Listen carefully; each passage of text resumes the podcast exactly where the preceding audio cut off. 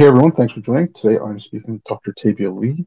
Uh, Lee was the director of the Office of Equity, Social Justice, and Multicultural Education at De Anza Community College in California, and she's also on the board of directors for Free Black Thought.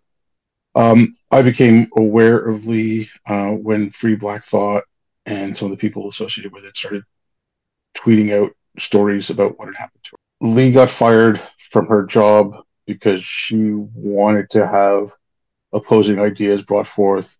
And basically, she wasn't following the tenets of the current critical social justice, and she lost her position as the director of, um, at the Office of Equity.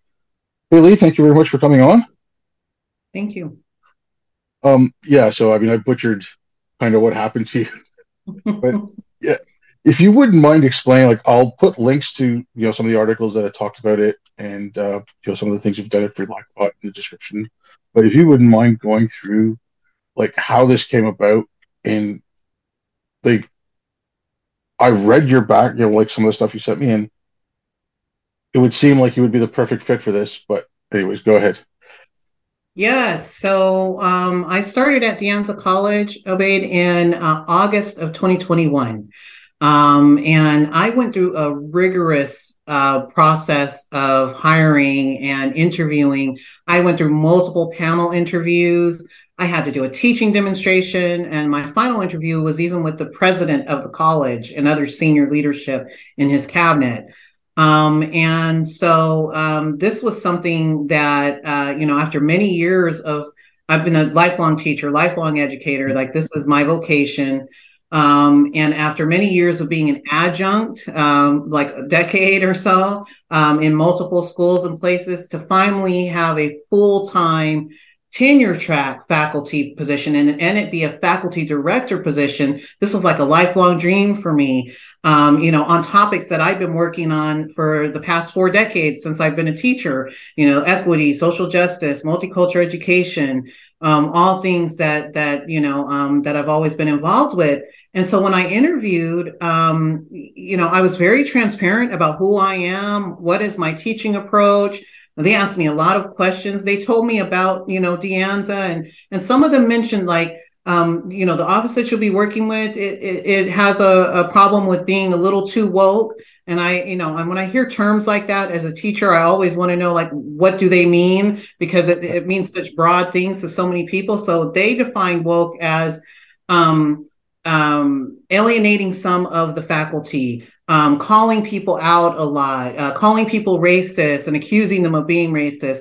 And so I told them, you know, I definitely don't identify as woke as defined by that in that way you know and i said i told them what my approach was to bring people together to have multiple perspectives in a space to welcome everybody um, to try to identify common points that we could rally around to best serve our students. And i told them i view myself as a public servant as a teacher you know especially in the community college space. It's public school. Um, I even did my teaching demonstration on calling in over calling out, uh, just to you know demonstrate to them like my commitment to those principles of making truly inclusive spaces for different viewpoints. And um, I was hired on.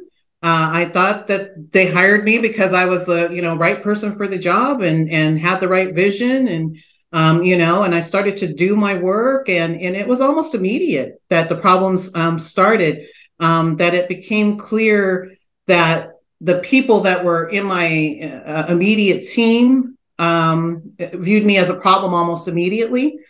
Um, I'm talking like the first few weeks. Um, you know, we we were um, getting together, and I'm someone, Obaid. I don't like to come in and think, oh, I have answers. I'm I have a solution for people. Like I want to hear what they tell me, and you know what their needs are. Yeah. So I asked, I asked my team. I was like, hey, you know, how do you guys take notes? You know, how do you how do you work as a team? What's your process? And they were like, "Oh, you know, we we try to meet weekly. You know, we don't really keep um, agenda or notes or things like that." And I was like, "Okay," because my job duty primary was to lead an institution wide transformation, and so I knew from past experience of leading transformations, like you can't just we can't just get together and meet and, and chat with each other. Like we would have to be setting some goals and like actually monitoring what we're doing, evaluating it. So I made a Google Doc for us. And I was like, you know, hey, we're all editors in it. Um, maybe as we meet, we can put up ideas for agendas. Maybe you could tell me some of your projects that you're working on and I can, you know, see where I can devote time or who can help each other. Um, I'm new here. I don't really know how things work. And as I was explaining the Google Doc, that's the first time that a big issue happened um, where I was told to stop what I was doing. I was told that what I was doing by explaining that Google Doc and you know trying to get us to collaborate on it, um, I was white speaking and white splaining and supporting white supremacy. And I, I honestly had never in my life heard white supremacy or white speaking or white splaining be used that way. Like no one in, in my life or my environment had ever called me a white supremacist. Um, I had never even really heard anyone else called a white supremacist.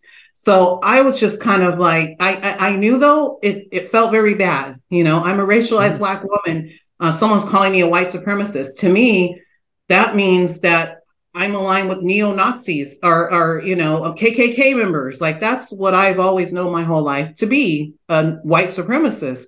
Um, but I came to find out as I attended meetings and things, that's not what they were meaning. They had a totally different definition of white supremacy that I had never heard of. And one day they had a slide up that had a citation. So I was able to go find where that was coming from and to read it. And I was just, uh, I was disappointed, um, confused, um, a, a, whole bunch of different emotions uh, it, that this was being held up as the truth and how we judge people in an academic setting. Like some of what you said there, especially the white supremacy thing. So, this was what got me into trying to figure this out and looking into like where this came from. So, people who listen to this know this. I've I, I worked overseas. I worked with the military. I came back from Afghanistan in 2014, and I was never an outspoken person or whatever. But social media was around then. Um, you know, I when I got back, like while I was away, I didn't really use social media. But when I got back, I was on it, and I was like, okay, I, was seeing all these things about Islam, and I was like, wrong. Like that's patently wrong. It's a lie. So I would just put up posts on my Facebook thing, you know, I didn't know anything about public settings and private settings. I, I, didn't care. And then all of a sudden, like I got called a white supremacist, and like you, know, you said, you're, you're black. I'm, you know, I'm brown. I'm from India. you know, and I was like, that doesn't make any sense. How am I a white supremacist? Now, and then I just started looking into it. I just started reading. I just, you know, I'd done, like I'd read postmodernism when I was in school. Like I, I went to university, you know, in the early 90s.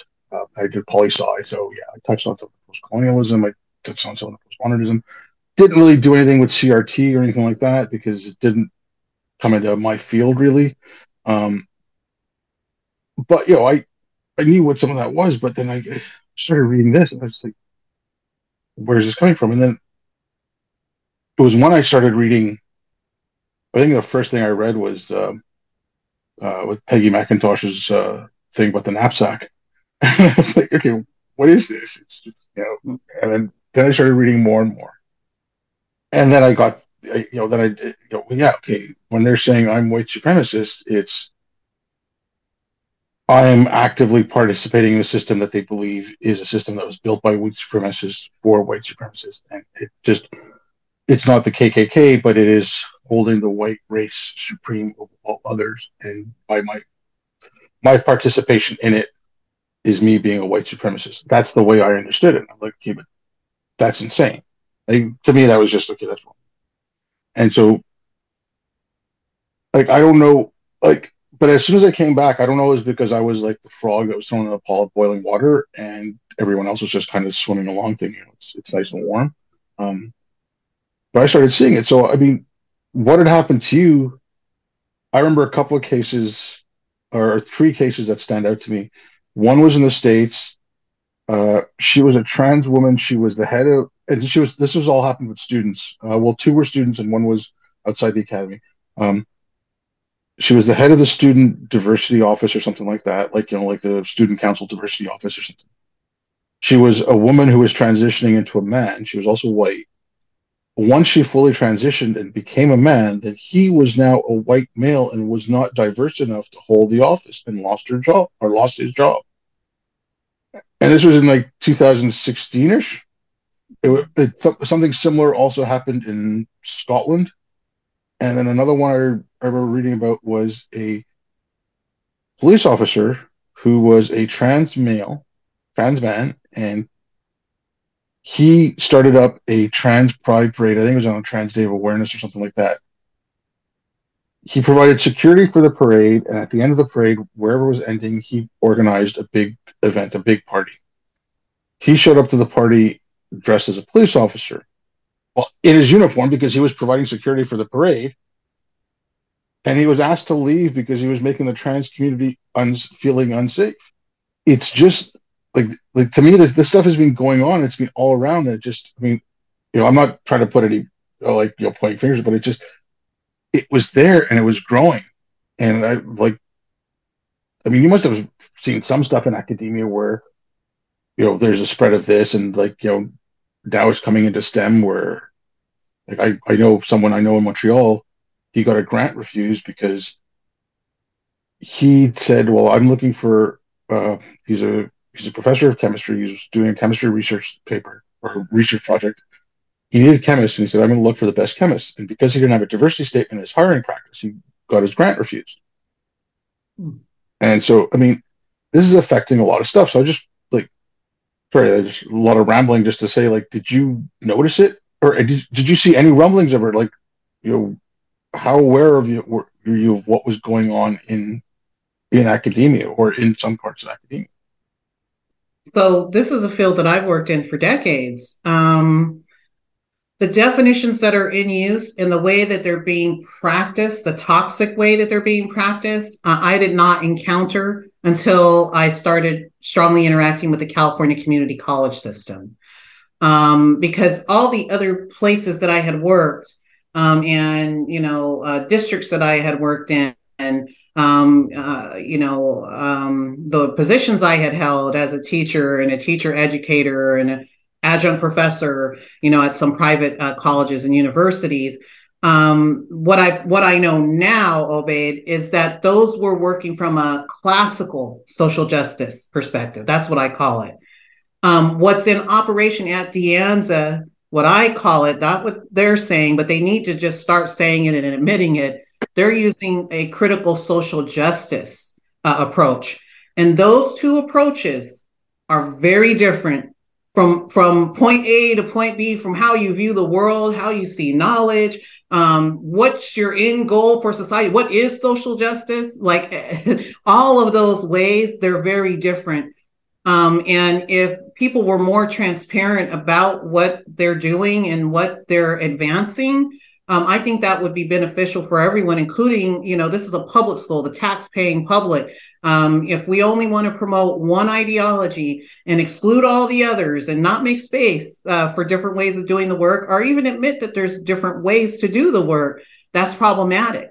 So no, I had I, I truly hadn't encountered anyone accusing anyone of being white supremacists. I hadn't encountered I hadn't worked in any environments where people told people that they were white speaking or white splaining literally the first time I heard those terms and saw those was working here.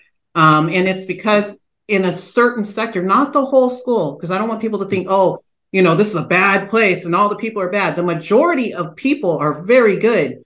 Uh, they're they're actually not even extremists left or right. They're just teachers trying to teach the community you know but there's this small group and unfortunately that's who's seated on academic senate you know and that's who's seated on tenure review committees and that's who's making the big calls right now including things like if i didn't you know subscribe to that or, or seem like i was doing it well enough I needed to be removed. I needed to be completely destroyed as a professional and never work anywhere again. That's what happened to me over the past two years. It was literal bullying, harassment, intimidation, um, constant undermining. Um, it was nonstop. And as I experienced things, you know, I'm someone like you mentioned, I want to know where is this coming from? Like what mindset, right, gets people to behave this way towards other human beings. It's such a dehumanizing kind of environment. um, and very toxic. It's like every day I was in a war zone, um, and it shouldn't be that way. It should it should be someplace where everyone can be. It, it's a community college. It should serve the whole community, not just a small group. Um, and so, no, I, have identified, you know, what were the ideologies at work, why certain things took place the way they did, you know, um, why I was accused when I was setting an agenda. That is considered under that framework, um, um being on time, setting agendas, writing things down, those are quote white supremacy culture according to the researchers that these people are upholding as you know the truth um, and to me it, it, it's something that's very dangerous not just for um, black people or brown people or you know however you're racialized white people it's, it's dangerous for everyone um, because it tries to say that the things that we know to be successful in life um, it's attributing that to quote white culture and I don't I don't quite understand that and, and what that means and what the implications of that are or, or, why that's so important to even do. But then it makes me wonder, well, then what do you think of me as a racialized black woman? Right? How was I supposed to be? Was I supposed to not be on time? Was I supposed to not be able to read or write? Was I supposed to, you know, uh, be all the opposite of that, and then I would have been okay? Uh, I mean, I don't know. That that's bothersome to me. Yeah, and I mean it's it, but it's also it's just completely ahistoric. Um, I mean, I, I, did a short thread on this on Twitter and kind of took off a little bit. So there's a quote from Plato talking about math, and he's asking, you know, he's asking Greeks like, can you count? You know, can you count one, two, three, four? You, you know, addition of subtraction. He's like, he's like, there's children in Egypt who can do math better than you know grown men and Greeks, and he's like, you know, where I think he can compared Greeks to like pigs or dogs to like the humans that the Egyptians were when it comes to maths and how advanced they were and everything. And you know, there, there's a flow of information that went back and forth, and if the you know the if the North Africans and the and the Persians and the Iraqis hadn't kept Greek knowledge a lot, if it wouldn't have come into Europe. And you know, they also advanced on it. They put you know people like Averroes and Avicenna studied in Europe, and you know just along with the Greeks. So it's a denial of that. It's it's it's a denial of you know this is a shared knowledge. There's an article in um, I think it's called uh, I think the magazine is called Aeon. It's on um, it's online, and it was about this Ethiopian. I think he was an advisor or something for the king. I I, I was going by memory here, but he fell afoul of the king that he ran away. He'd been he'd been taught um like a local rhetoric and a low you know like like a course on rhetoric and a local course on logic and things like that.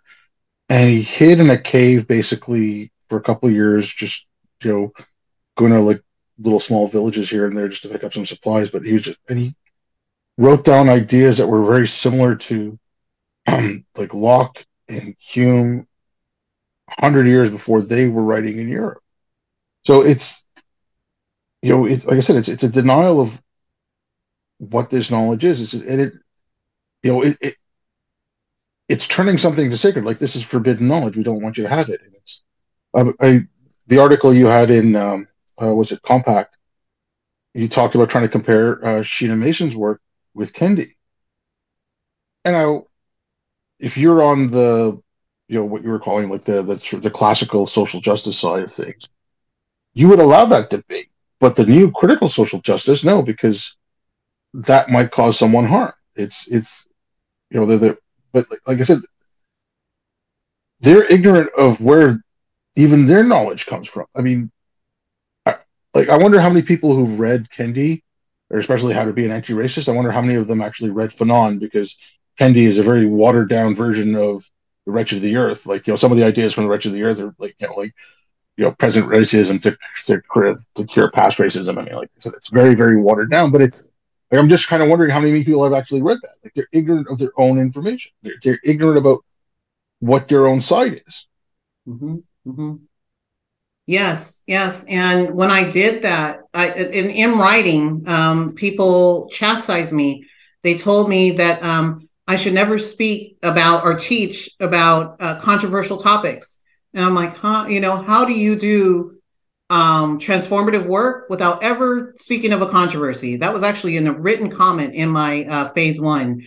Um, I was also told that I was deeply offensive, that I was leading people to danger and and and potentially, um, you know, ruining people's lives by talking about Dr. Sheena Mason's idea. I mean, I'm, I laugh a little, but like this is very serious. Like it led to my termination. So you know, um, and and and and they're very it didn't matter that i would present evidence you know or or say you know this is what we need to do to like build bridges between these different polarities that are on the campus you know? Um, we need to come together. We need to have spaces where we can talk. Um, that was all considered just wrong. I was told not to do it. Uh, it was inappropriate.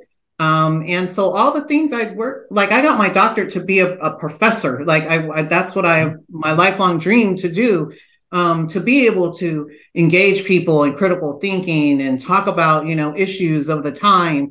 Uh, to be told that here I am in this director role where I'm supposed to transform things, but don't you ever speak of a controversy. It, it was like uh, multiple messages, mixed messages. Um, and then constantly, as I would do stuff, Obaid, everything I did, they would invert it. They would attempt to make it a negative somehow. Like, you know, and, and the participants will be like, this is great. We need this here. Like, thank you, Lee, for this new approach. And, you know, it's so refreshing. Like, that's what I got from the participants. But for my evaluators, I was getting, you're dangerous. You're leading people to danger. You're offensive. Um, you know, you shouldn't be doing that at all. Um, you can't accept criticism. you know, I don't know how that works, but that was a, a one that kept coming. So, um, yeah. I'm sorry, I shouldn't laugh. Uh, I shouldn't laugh at that, Lee. But like, like you said, it just it, it is when you tell someone that. I mean, it sounds like you're crazy because it, it's just not rational. One of the things you're talking about there, um, so so like Lee, you mentioned that they were saying, "Oh, you're leading people to danger." Now, I compared some of this stuff to some things that happened in Islam. Now, there's an idea in Islam of fitna, which is you're causing corruption in the land. And that's by your ideas, that's by your speaking. So, uh, you know, if you're an atheist and you keep it to yourself and you don't let anyone know, you're fine. As soon as it becomes public knowledge, well, then sorry, we're going to have to kill you. Because mm-hmm. just the fact that you're there and you're existing, you are dangerous. You're spreading these dangerous ideas. I mean, take a look at the Taliban. Uh, they destroyed those Buddhas, the Bamiyan Buddhas that had been you know, a couple thousand years old or a thousand some odd years old, because that was from another religion and that might cause people to stray from Islam. It was the same reason why ISIS blew up some of the ruins in Palmyra, because it is from pre-Islamic age, and so that might, you know, it might cause fitna. And so there's there is a religious zeal to it. I know a lot of people compare it to Maoism, and I, I like you know, there's people like I, I see people who actually had lived under Mao and they talk about some of that stuff and they compare. And yeah, I mean, this stuff all rhymes. It's very similar, but like it's this has that religious zeal. I mean, like the the whole idea of whiteness everything too. It to me, it strikes me a lot as like the Calvinist idea of total depravity. Like the way they like way people talk about is, you know, I don't want to be consumed by whiteness. It's like that whole idea of total depravity in Calvinism. Sin is all around you. You're going to be consumed by sin unless you act in a certain way. And it's just so I mean, it, it, has that to it. So, I mean, reading about your story, like it was just like you were an apostate. You are no longer, you know, it's like Nicole Hannah-Jones. Like you're not politically black, so mm. you're not, you know, ISIS has decided that you're not the true Muslim. Mm. You know, like it's it's it's like that that that's what struck strikes me a lot about this stuff. It's it's how totalitarian and how you know, authoritarian it is about everything, and like the the religious fanatic zeal that it has. Yes, Obaid. I would uh, when you mentioned the Taliban and how they they spent you know days literally um, with mortar shells attacking those statues, you know, and people couldn't understand it's it's a drive. That's religious fundamentalism. Um, and that's what I see in critical social justice, the application of it in um, higher education, in civic life. There's a fundamentalist aspect to it. Um, and, and I was even told, you know, you did not, you are not representing the ideas you were hired to represent with fidelity. And, and the, a group of people went to the board of trustees, and that was one of the statements that I made that I wasn't representing the ideas I was hired to represent with fidelity. I've just never heard such a statement. Um, I didn't know I was selected, you know, for this position to represent any idea with fidelity um, and, and, and what that really means. Um, but then when I learned more about critical social justice and how it is an orthodoxy, and I would even say it's a fundamentalist orthodoxy because of the exclusion, the shunning, the silencing. Um, I'm still on contract at De Anza till June 30th. I go in every day because I have I'm duty bound. So like I'm I'm on a contract. I show up, you know. Um, but literally my core team does not talk to me. They do not respond to my emails. If I ask a question, it's like I'm not there. I'm a complete no one. Um, in the lead spaces where I'm supposed to be serving as faculty lead, I'm ignored. I'm a spectator.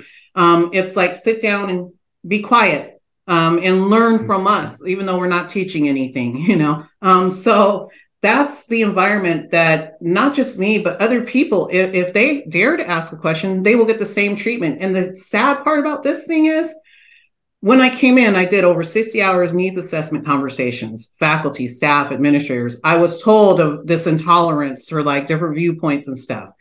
Um, I was warned by people, you know, about just just be careful. We don't have a lot of diverse perspectives here.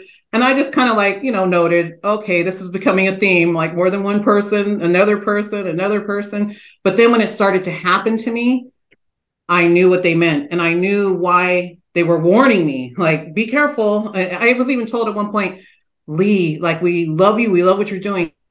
Please just be quiet. Be quiet and make it through tenure. Don't ask any questions. Just make it through. And then you can start asking questions. And I'm like, how's that going to work?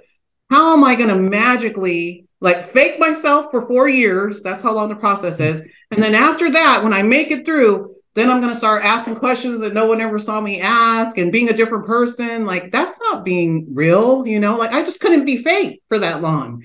And but that's the pressures that are on people. If you want to keep your job and your, you know, uh, benefits and your space in this space, be quiet, go along. And once you make it through, there's no way for you to make a change because you've already gone along all that time. And now you just have to keep doing it. that's how it works. And it saddens me. But that's okay. So, again, reading your article and all that, it, it wasn't, you know, the president, it wasn't the deans, it was the middle management, people who, you know, they're not the ones who set policy or set a, a, mission statement or anything like that. They're the ones who go in and do all the nitty gritty, and they get, you know, they're they're managing the people who are doing actual work.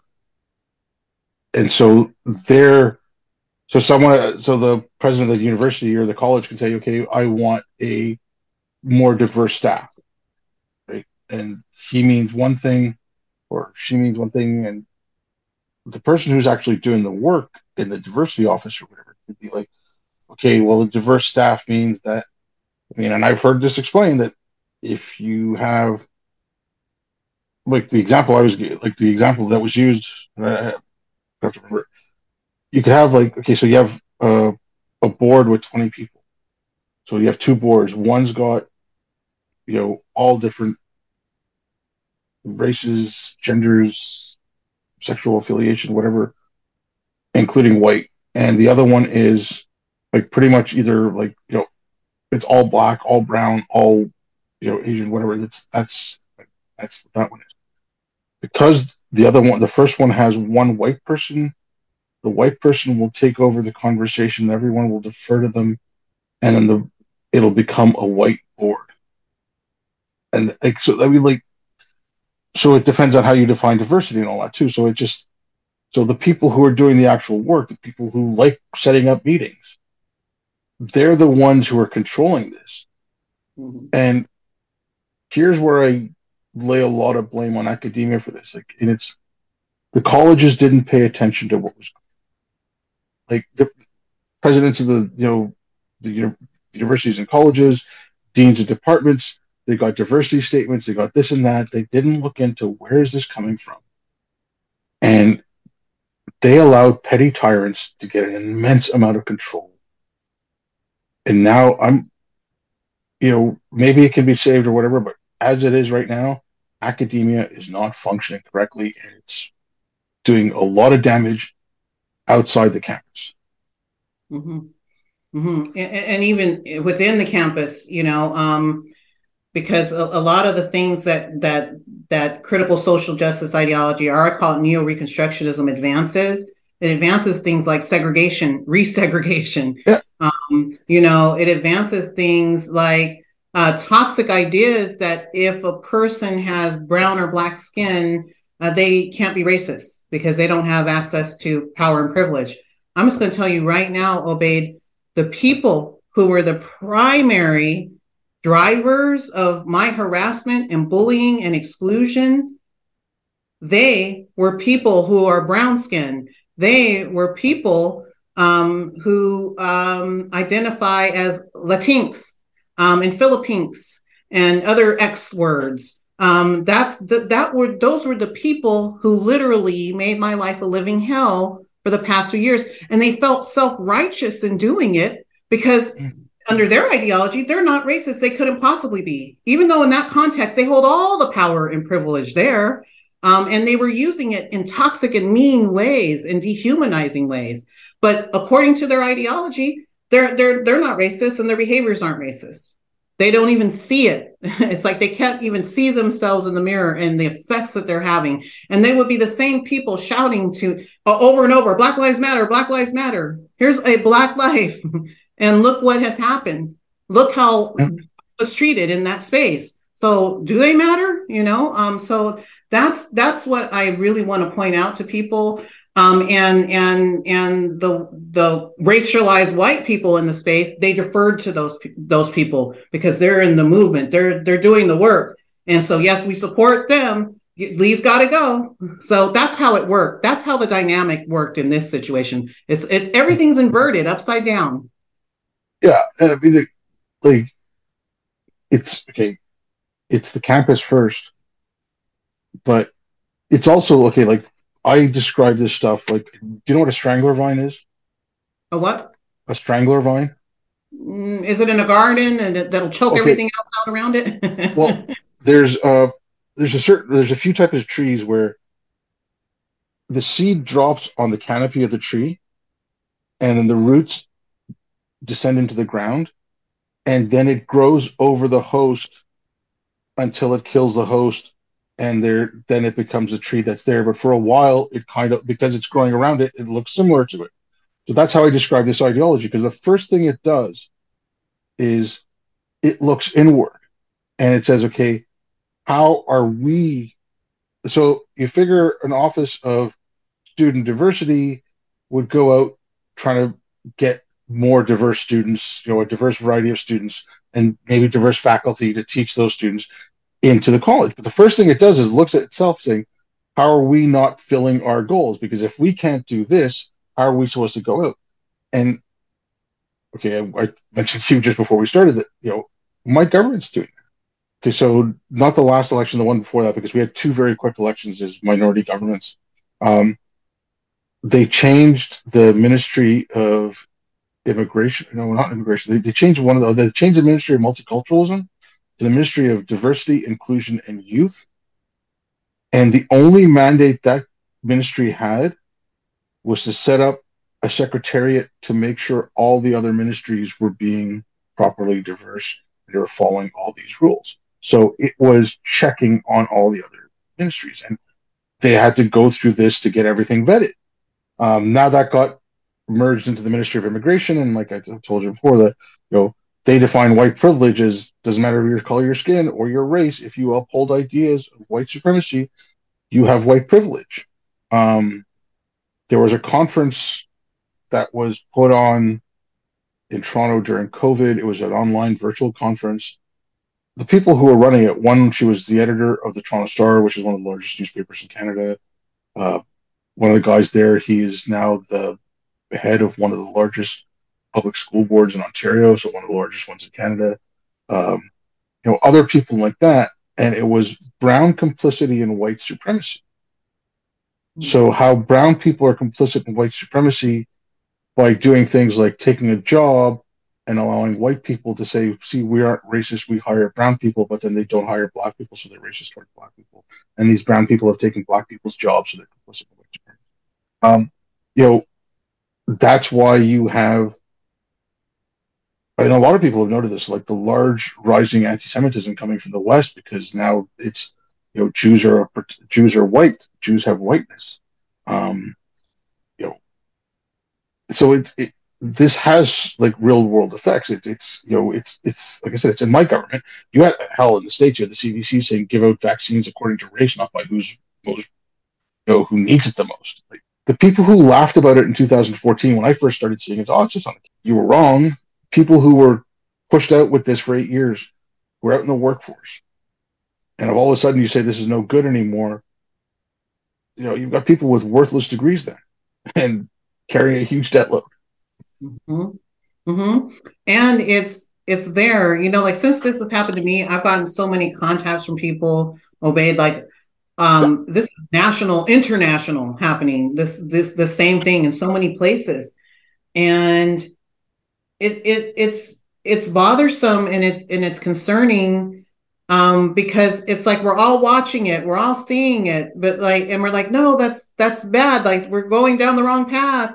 But at the same time the de- decent people in the middle that aren't on any of the extremes you know they're just kind of passively sitting there and watching.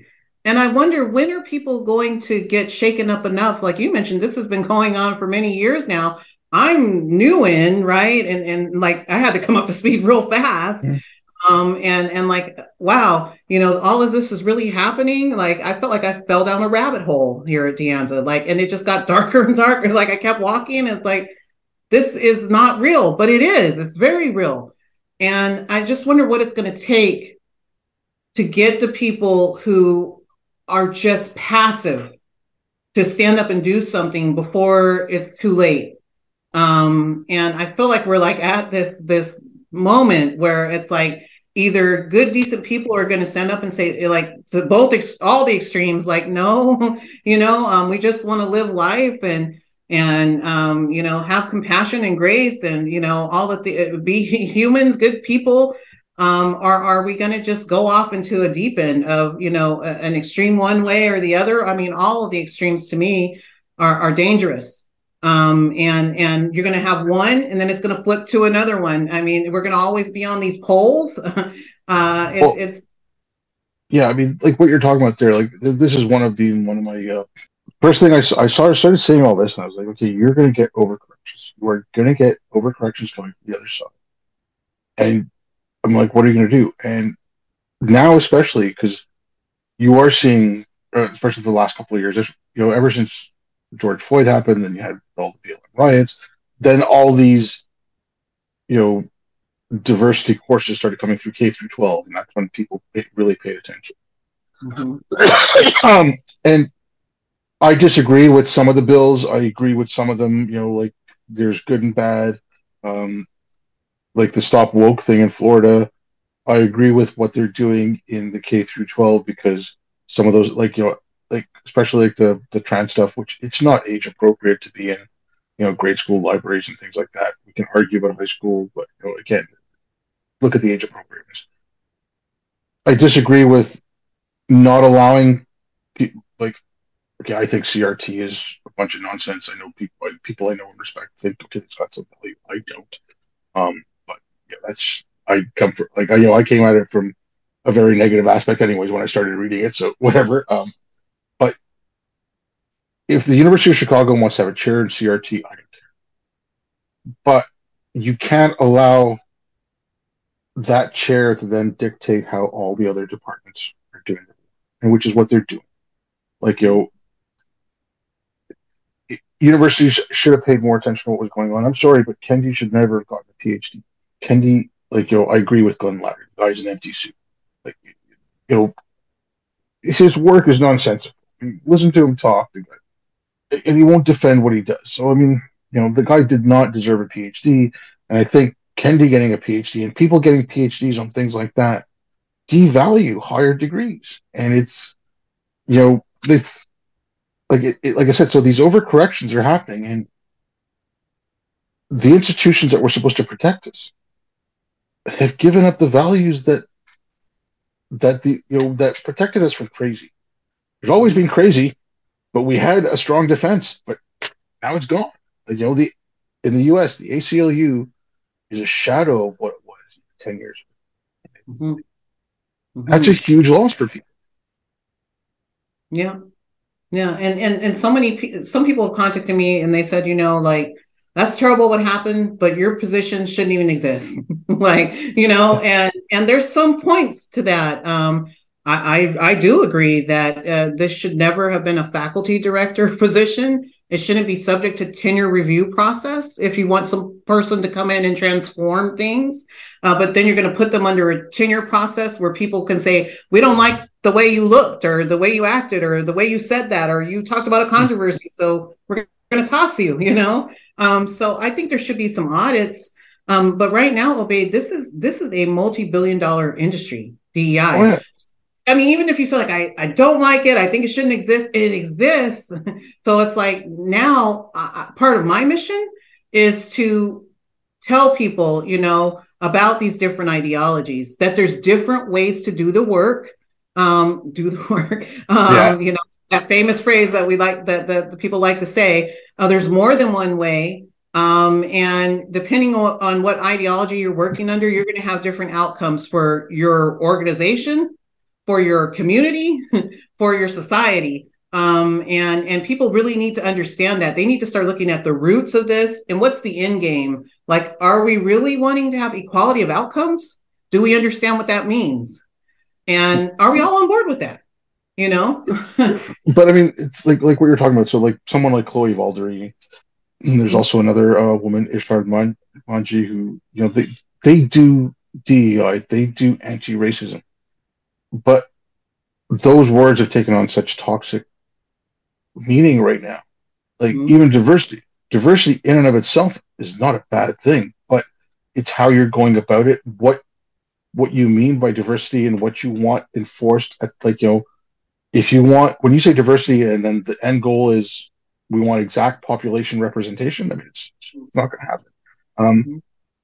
it, it, so all these things matter. I mean, like it's you know, I, I, joke around. Like I mean, like one of the things that irritates me the most about it, and it's you know, it is the language. Like you know, narrative used to be a perfectly good word. Now I hear it and I cringe. You know, it, it's it's just it's things like that. Like I mean, you know, we've lost important words that we can't use anymore, mm-hmm. and it's you know again going back to like the late 80s early 90s when the first political correctness thing came and i was hearing stupid things i mean the first thing that went through my head back then was this is 1984 this is newspeak this is language without substance and mm-hmm. you know that's what you have now like i mean some of the, these books that i've read i was just like what does this mean and then, then if you get into the gender stuff if you get into like judith butler and gayle rubin mm-hmm. oh my god like the stuff Butler wrote. Like, like how? Like, this is not scholarship. This is just the ramblings of a lunatic. yes, yes. And that's why I think it's so important for people to become more aware of what are these different racial ideologies, gender ideologies that are being advanced in all these different spaces. Um, and not just that, in our teacher education programs, like we're teaching people how to teach, um, but we're doing it through this lens of neo-reconstructionism and toxic gender ideology. Um, and then they then the teachers think that's how I should engage my students and communities, and they go out and do that. So it's like we're perpetuating it. Um, and so I'm just hoping that, you know, I don't know if we can eradicate these things as some people suggest and they say that we need to. I don't know if that's possible at this point. So maybe what we should focus more on is bringing out those um, non mainstream perspectives um, bringing out those non-mainstream solutions um, efforts. People who are doing the work, Chloe Valdary, Sheena, Dr. Sheena Mason, um, yep. Carlos Hoyt, you know, like all of these people who they're out on the on the margins, to, to steal a phrase. Um, they're, they're, we're the margins now. so, um, you know, and it's just a strange universe to be in. Um, and I, I, hope that people will start looking to those to those outer areas and regions that aren't in the neat box uh, that's being packaged and just replicated everywhere um, and that people start to question more and ask more questions and, and not be afraid to um, you know but that you're going to lose everything just for asking questions. Like this is another thing where i compare it to islam and it's like I, i've been saying lately and i've kind of been seeing it for the last few years. So right after 9-11 um, the playbook that was used for Islamophobia and defense of Islam is the same playbook that's being used now. So I mean, I like I'll go back to the trans issue. You know what happened to Riley Gaines at SF, um, was SFU or whatever. San Francisco State, yes. Yeah, mm-hmm. and the statements that have come out. Okay, two things about the statements that have come out from the the university. One, that was like Hamas praising a terrorist after a terror attack. Mm-hmm. Mm-hmm. And two, they were blaming Riley, and it was just, it, you know, it's it's that like it's you're just calling her transphobic. So she is an apostate. She is an infidel. She's a heretic. So it's okay to stone her to death. It's okay to burn the witch. And it's it's this it's that same thing that happens. And like it, it's that playbook from Islam. It's just you know, I I my family is Muslim. I criticize Islam. I get called Islamophobe. It's like, no, I'm not afraid of it. I'm criticizing the idea, I'm criticizing the hijab, I'm criticizing the fact that you know, in 13 countries, I should be put to death because of how I think. Like I joked around with a friend of mine. It's like, okay, well, I just looked at timelines, and it was, um, you know, the intersectional framework came into academia in the early 90s. The people who graduated with PhDs and masters starting at the late 90s. Then they started going in back into the administration. They started taking jobs in HR, going into government, going to politics. So in 2001, after 9 11, when Bush doesn't want to be called a racist, his his government goes out and looks for people to fight racism. They're going to get these people. It's going to come in, and that playbook that was used, it just, I mean, it just grew and grew and grew because they just hired people that thought like them. Because I mean, I hire people that I think think like me, and that would well, not exactly like me. You know what I mean? Like people have the same similar mindset, and that's what they're going to do. And and so that's where this comes, and it's the it's the same thing. It's you're going to see the same thing happening over and over again. Someone Chris, and it's the identity as well. I think you brought this up. It's if I you know because Sheena Mason questions the whole idea idea of race, and if you make race your identity, her doing that, she is attacking your identity. So that's it's like hear Muslims say this all the time. Like if you attack Islam, you're attacking me. I am Islam. Like I am my religion is me. Just so that there's a lot of it there. Sorry, I ramble, so you can cut me off anytime. No, um, what you mentioned that was exactly the response uh, because I actually brought Dr. Sheena Mason to De Anza campus mm-hmm. in the fall, in September of, of 2022. Um, and there was a lot of resistance. Um, I was told that, uh, you know, um, I didn't need to bring her. There was no space for that. Racelessness, you know, uh, was not aligning with decentering whiteness and all of these things. Um, and I'm like, yeah, no, it's it's it's beyond that. you know, um, it's a different, way different approach, and we need to look at root causes to really make some positive change in the world. Um, and the people came to her workshop, you know, um, and they they were like waiting like wolves. They they wanted her to say one thing, you know, you could tell they're like on the edge of the seat. And at the end of it, they were just kind of like confused and because all the things they thought she was going to say you know she didn't say that. And they couldn't attack her on the, all the questions they had. Some of them had written down questions ahead of time. You could see it like they're on their phone you know like doing stuff. And and and then we talked about intersectionality. And one woman um, said um, you know, I I really value, you know, intersectionality. It's a valuable thing that I, you know, view everything through. And and what are you saying that we need to get rid of intersectionality? And Dr. Mason was very like calm, and she's like, "No, no, you know, not at all. Um, I, am just saying remove the race component of it." And the the look on the person's face was like, and she goes, "Well, what will we do without race? How how will it work?" Like, there's a fear. They need that construct for everything to work in their dialectical arrangement that you know that they understand the world through um, and if you remove that, it is a direct attack. So I could see why they would say that's dangerous. She's a danger. You're dangerous for even bringing her or speaking of her. But again, it comes back to that fundamentalism, right? Um, if you're in the orthodoxy and you're bringing someone in that is not in alignment with that, you, both of you, are going to get stoned and, and destroyed. Um, and and and that's basically you know what what took place so this was towards the end it was already too late you know i was already heading to the gallows you know at that point Go with a bang. I, I don't want to keep you too too much longer, but um, you ended that article in Compact on a you know sort of optimistic note, and I spoke with Jake a little while ago. Uh, Jake Mackey, Mackey, sorry, uh, um, and you know I, I I noticed a few things going on. So, what are your hopes, or what do you think is going to be going on? Like, do you see the academy being fixed, or do you think new institutions like the University of Ralston, or there's like that Ralston Academy and things like that. You think that would be that's going to be the future? What do you kind of? I'm optimistic, Obaid, because you know I, I have to be. Um, that I'm just that's just who I am. Mm-hmm. Um, so I can't get like into a like a pessimistic view.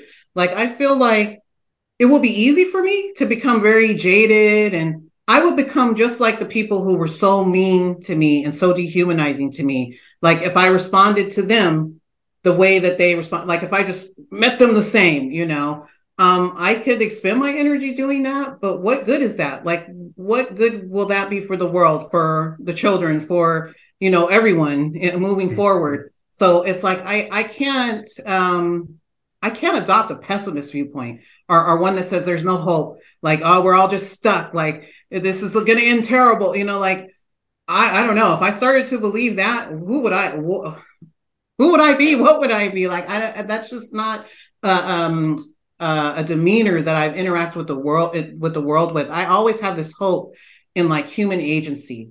Um, I have this hope in the interdependency of, of all of us, and you know, us being able to come together some way and somehow and say like, hey, like we don't want to just destroy and dismantle everything, you know, like some people talk about doing all the time. Like we want to build, you know, we want this world to be a better place.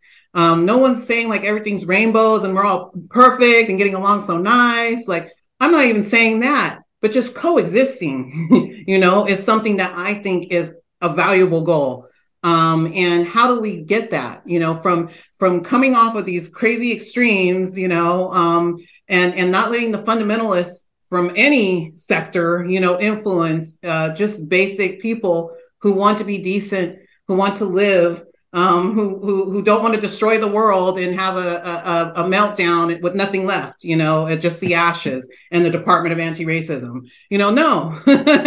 so I, that's what I'm hopeful for. I'm I am still hopeful. Um, I know there's a lot of things happening in different states, and there's like politicians trying to ban things, and you know, like all the culture wars are continuing. But I'm just hopeful that we will find uh, a way through that some of these tools and methods that are out there um, that people will start to hear more about them and the different researchers who are actual researchers who are willing to engage people and, and to talk and have conversation and don't say like you can't question me you know i am the the priest and and i will not be questioned or engaged with questions you know? When you see that you know you're looking at something you know questionable suspect um maybe not the best thing for us to adopt if someone can't be questioned or they can't be bothered to interact with everyone else, you know. Um, so my, my favorite is the, the emotional labor. Like, you know, you ask a question, it's like, well, don't, don't, don't make me expend my emotional labor. Like, uh, how, how, am I going to learn? Yes. Um, look, this would be great talking with you, Lee. Um, like, I'll put the links to some of your articles and stuff in the description as I mentioned there's anything else you want me to put in there, I'll put that in there as well. Um, if you have any last words, if you want to let people know if you know where they can find more about you or anything like that, go ahead. Yes, so I am working, um, you know, with uh, Free Black Thought. That's been my rock through this whole, you know, experience at De Anza. Great people, great um, solutions and alternatives through that journal. So you can find me there. Um, I'm also connected with um, um, Foundation Against Intolerance and Racism. So, you know, lots of different places you can find me or just Google me and, you know, see where I pop up. Um, but, uh, you know, I'll still be here um, and I'll still keep fighting the good fight. You know, that's that's what I was born to do. So, well, thanks again, Lee. It was great talking to you. And thanks everyone for listening.